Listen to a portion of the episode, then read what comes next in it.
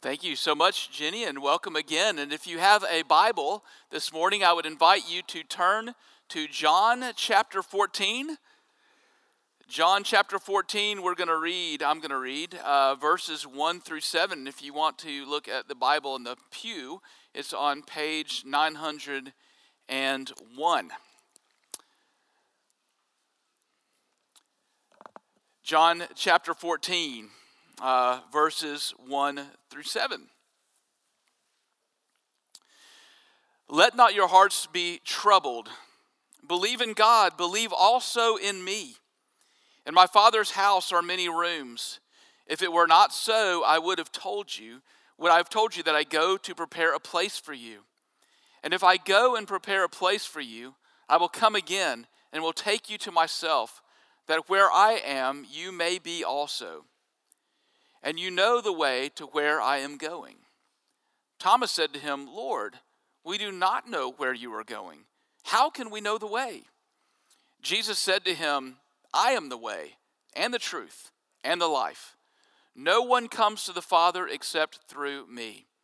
If you had known me, you would have known my Father also. From now on, you do know him and have seen him. This is the word of the Lord. Let's pray. Heavenly Father, you sent your Son, Jesus Christ, from heaven to earth at Christmas that we may know you through him. Show us the way to him this morning as we consider your word together. In Jesus' name, amen.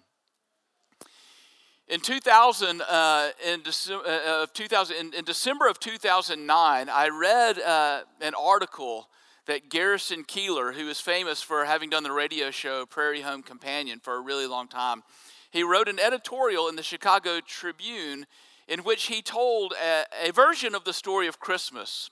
Um, now, it's not this Christmas story that, you know, Linus tells in the Charlie Brown Christmas special that I happen to watch every single year. It's not even the story uh, that we read uh, from the scriptures in our Christmas Eve services last night. But nonetheless, it's a Christmas story.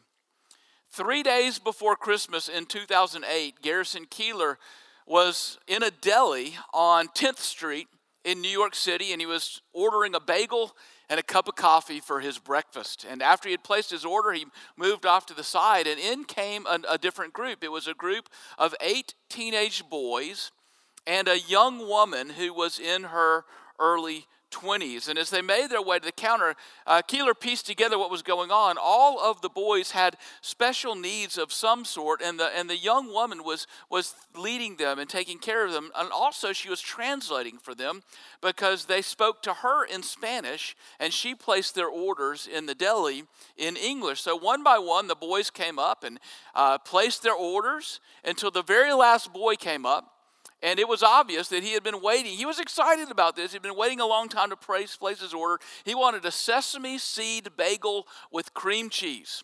And so the young lady places the order sesame seed bagel with cream cheese, please. And they tell her the bad news we're out of sesame seed bagels. And so she turned to the boy and spoke to him in Spanish, and you could see that he really did have his heart set on that sesame seed bagel. And it started to show in his body, and it started to show on his face, and he started to get very, very upset, and the tears started to come. And that is when the young woman drew near she put her face really close to him and began to whisper to him in Spanish. And Garrison Keillor did not speak Spanish. He couldn't understand what was happening here. Was she basically saying, Well, these are your other options? Or was she basically saying, Hey, look, you're, you're a teenager. You, you need to get over it if they don't have a, a sesame seed bagel. But he pieced together again that that was not what was happening. She was consoling him, she was comforting him. And he knew that, not because of the words but because there were two sets of tears being shed in that moment the boys and the young woman. And then, as she continued to talk to him, eventually she made him laugh and he ordered a blueberry muffin, which he subsequently devoured.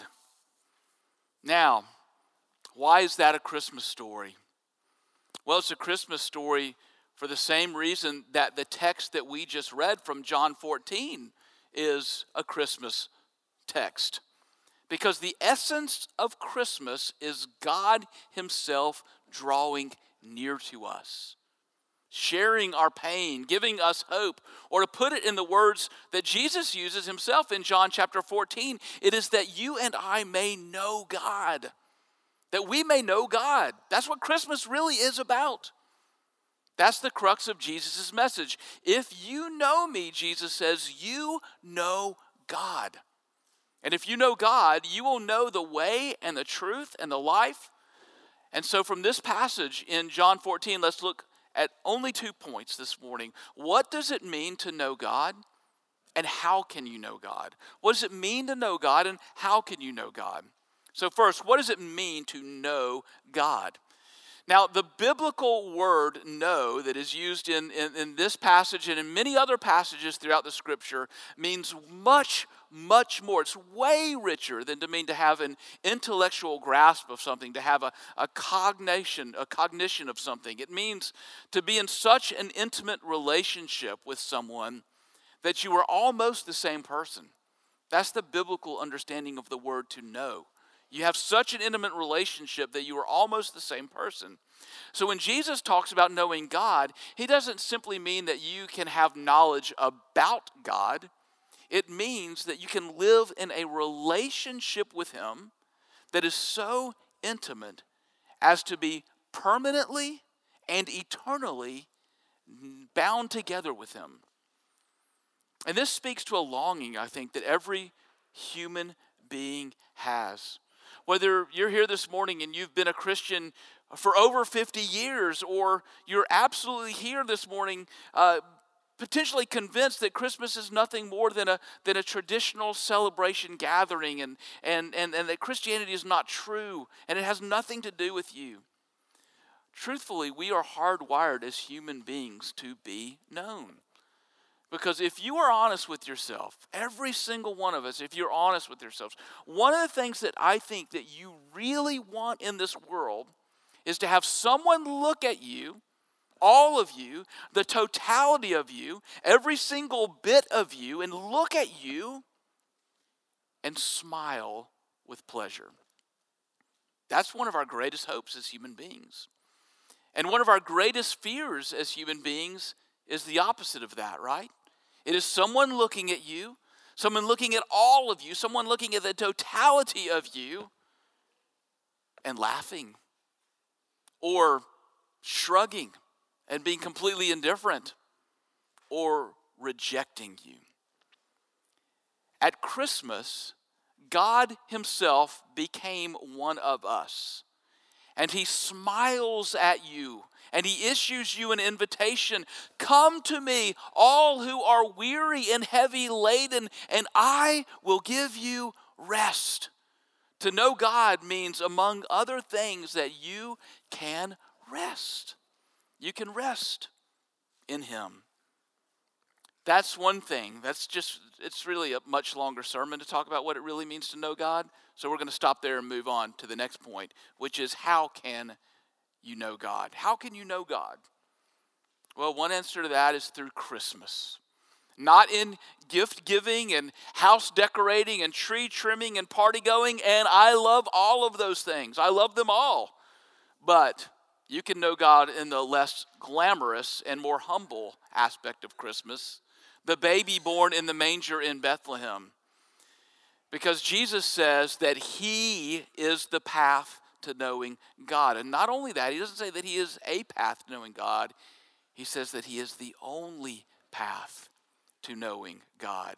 You see, Jesus is the path he claims to knowing God. The Apostle Thomas asked a question in verse 5 that I'm sure many of you have probably asked at one point How can we know the way? I'm so lost. I don't know what to do. How can I know the way? And Jesus responds to this question, one of the most famous statements in all of the scriptures I am the way and the truth and the life. Think about that for just a second. Aren't these kind of the things that we're looking for in life, right? Aren't you looking for the way? What is the path? What is the path of my life? What am I supposed to do?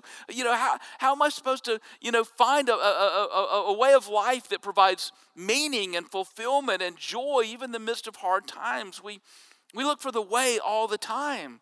Maybe we look for the way in our education. Maybe we look for the way in our prowess at athletics. Maybe we look for the way in how well we perform our jobs, or maybe we look for the way in our relationship and how, how good our relationship is and how, you know, how quietly our children sit in church on Christmas Day. Don't look for the way that way. Please, whatever you do, don't look for the way that way. Maybe it's our ability to possess things and to buy things. But none of these things are going to satisfy you.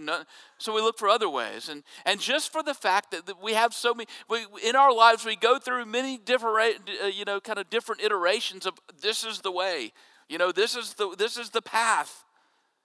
Just the fact that we go through so many of those means that we haven't found it. And we're looking for the truth. Everything lies to us. Money lies to us. It promises something that it can't deliver to us. Politicians lie to us. Other people lie to us. Materialism lies to us. We lie to ourselves. We can't trust any of these things to make meaning out of life. Jesus claims to be the truth. And we look for life. What does it mean to really be a human being in this world? What does it mean to live a life that is not constantly tossed around by the whims of fashion or the waves of popularity or the opinions of other people? Jesus says he is the life. And when you look to other things to be the way and the truth or the life, you miss Jesus. And you miss Christmas and you miss the entire point of Christmas. And missing Jesus at Christmas or missing Jesus anytime is a real tragedy. Several years ago, there was a man in California who thought that he would make a little bit of extra money and clean out his house by having a garage sale. And so, when he decided to have this garage sale, he did what we all do if we ever have a garage sale. We rummage through the house, you know, all of the scary places in the house and, and find the things that we don't want or use, and we, you know, set it aside. We use it for the garage sale. And one of the things that this man came across was in his attic, there were some glass negatives from an old camera. He didn't, they weren't his. He didn't know how they got there. He didn't know if the previous owner had left them there or if it was something that he had cleaned out from his mom's house a long time ago. He didn't know what they were or how they got there. But following the maxim that, you know, if you haven't used something in six months, you need to get rid of it, um, he decided to pull them down and prepare them for the garage sale. Now, when he was, when he was pulling them down and he was getting them ready, he noticed a couple of things about this. One is that they were old and two, that they were pretty cool pictures. And so he thought, you know, these might give me, you know, a decent, a decent amount this garage. So I'm going to mark these high. I'm going to mark these at $45. So he marked them at $45. He prepared them for sale. And into this garage sale stumbled a man named Rick Norsigian, who, lo and behold, was an amateur photographer and thought the negatives were pretty cool. He paid his $45 full price, didn't haggle at all, and he went home. And our friend who had the garage sale thought to himself, full price. Sweet, you know? But had he bothered to do a bit of research, he would have figured out what Rick Norsigian found out that he had just stumbled upon and paid $45 for negatives of photographs from Ansel Adams that had been lost since 1937 and had been presumed destroyed by a fire. Now, if you don't know who Ansel Adams is, he took black and white photographs of national parks. And in 1992, I had nothing in my dorm room in college, but I did have an Ansel Adams print, like everybody else in 1992. So he's a big deal, right? And so he found these lost negatives, and he was promptly told after appraisal that they were worth $200 million. The man in California missed the treasure that was right in front of his eyes. Tragedy. Don't miss the treasure. What's all of this about? It's about the treasure. It's not about the pageantry. It's about Jesus. Don't miss Jesus this Christmas. He's the path to knowing God. And I do want to emphasize one other thing that Jesus says here in this passage, because he's not a path, and he's not only the path, he is the only path to knowing God. Jesus is the only path to knowing God. There is no way to sugarcoat these words. Jesus is making the claim here that any other thing that holds out to you a way or a truth or a life is ultimately going to disappoint you, be that any other religion in the world or any secular path. But here, particularly as it pertains to a search for God, because Jesus very clearly says, No one comes to the Father but through me.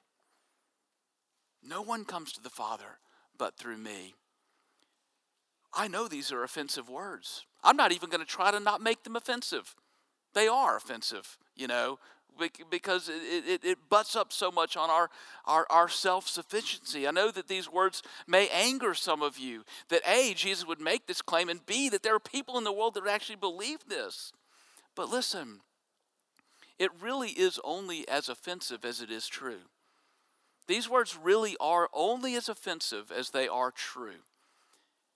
If the Christmas story is true, if Mary was indeed a virgin, and the Holy Spirit did indeed come upon her and cause her to conceive. If the baby born of her was truly God and truly man, if this baby grew to be a man who performed miracles, if this man ultimately died on a cross and rose again from the dead after three days, then his claim to be the way, the truth, and the life, and the only way, and the only truth, and the only life is completely reasonable. And it is completely valid. But if none of these things are true, this is all silly. This whole thing is just silly. And Jesus should be ignored, completely dismissed. And this day of celebration is little more than a waste of time and money. But I would encourage you this Christmas to wrestle with that question.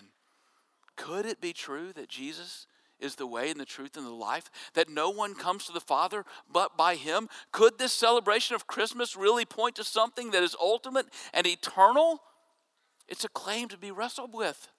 It's, it's not a neutral. See, Christmas is not neutral. Christmas is not, Christmas and Easter, you can't just kind of look at the birth of Jesus and the resurrection of Jesus and go, huh, interesting. It's not interesting. It's life changing if it's true. It's transformative if it is true.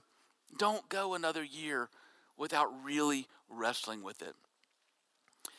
I have a, a friend who started a church in Philadelphia uh, many years ago now, several years ago now, and like all people who start churches basically anywhere, he found himself at a low point. He was very discouraged, you know, just all the questions, right? Is this church going to survive? Are we going to make it? Am, I going to survive? And in his discouragement, he took the train from Philadelphia to New York City one day in December to meet up with some of his friends just to spend some time with them and try to get some encouragement. And he met with them for coffee that afternoon, and they did indeed encourage him. They gave him support, they gave him some good advice. He got really what he needed from them, and he was filled up, and so he began to walk back to Penn Station to get back onto the train to go back to Philadelphia. And on his way to catch his train back home, he walked by the big, huge Macy's store that sits there on 34th Street in New York City. Now, if you've ever watched the Macy's Thanksgiving Day Parade, you will see, or you will have seen, uh, what, what he saw that day that he walked right by that same entrance where they do like all of the stuff. In gold letters right there, huge gold letters, beautiful cursive script, was one word it said, believe. Believe. And then you look down under those words, and there were a whole lot of red signs with like smaller print on them, and they said things like, All items 40% off. Believe. Believe that Macy's can provide meaning to my life for 40% off. Well, some people believe that. But ironically, at that moment, because that was a discouraging moment for him, he looked over to the side and there was a vendor on the street who was selling used books. He was packing up for the day.